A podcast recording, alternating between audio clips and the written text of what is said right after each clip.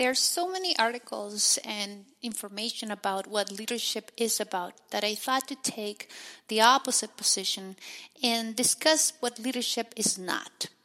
What leadership is not is about discouraging people.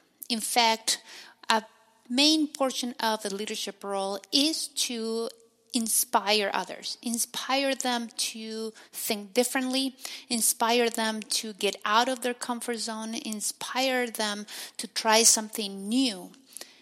In order to do that, leaders must be visible, which means that they need to be able to be seen, heard, read by everyone in the organization, from top executives to the frontline employees.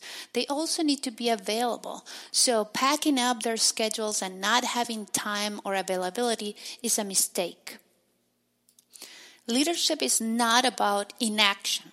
In fact, the contrary. Leadership is about action, is about driving change, is about taking risks, and is about not fear of failure.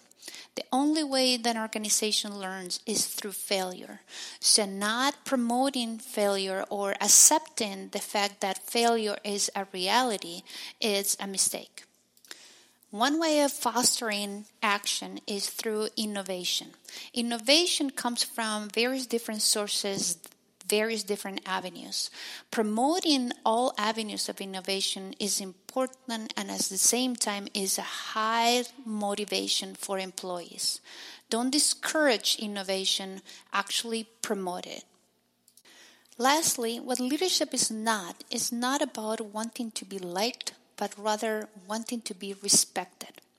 The role of a leader involves making some tough decisions. Without those decisions, there is no progress, and there's nothing more demotivating than lack of progress.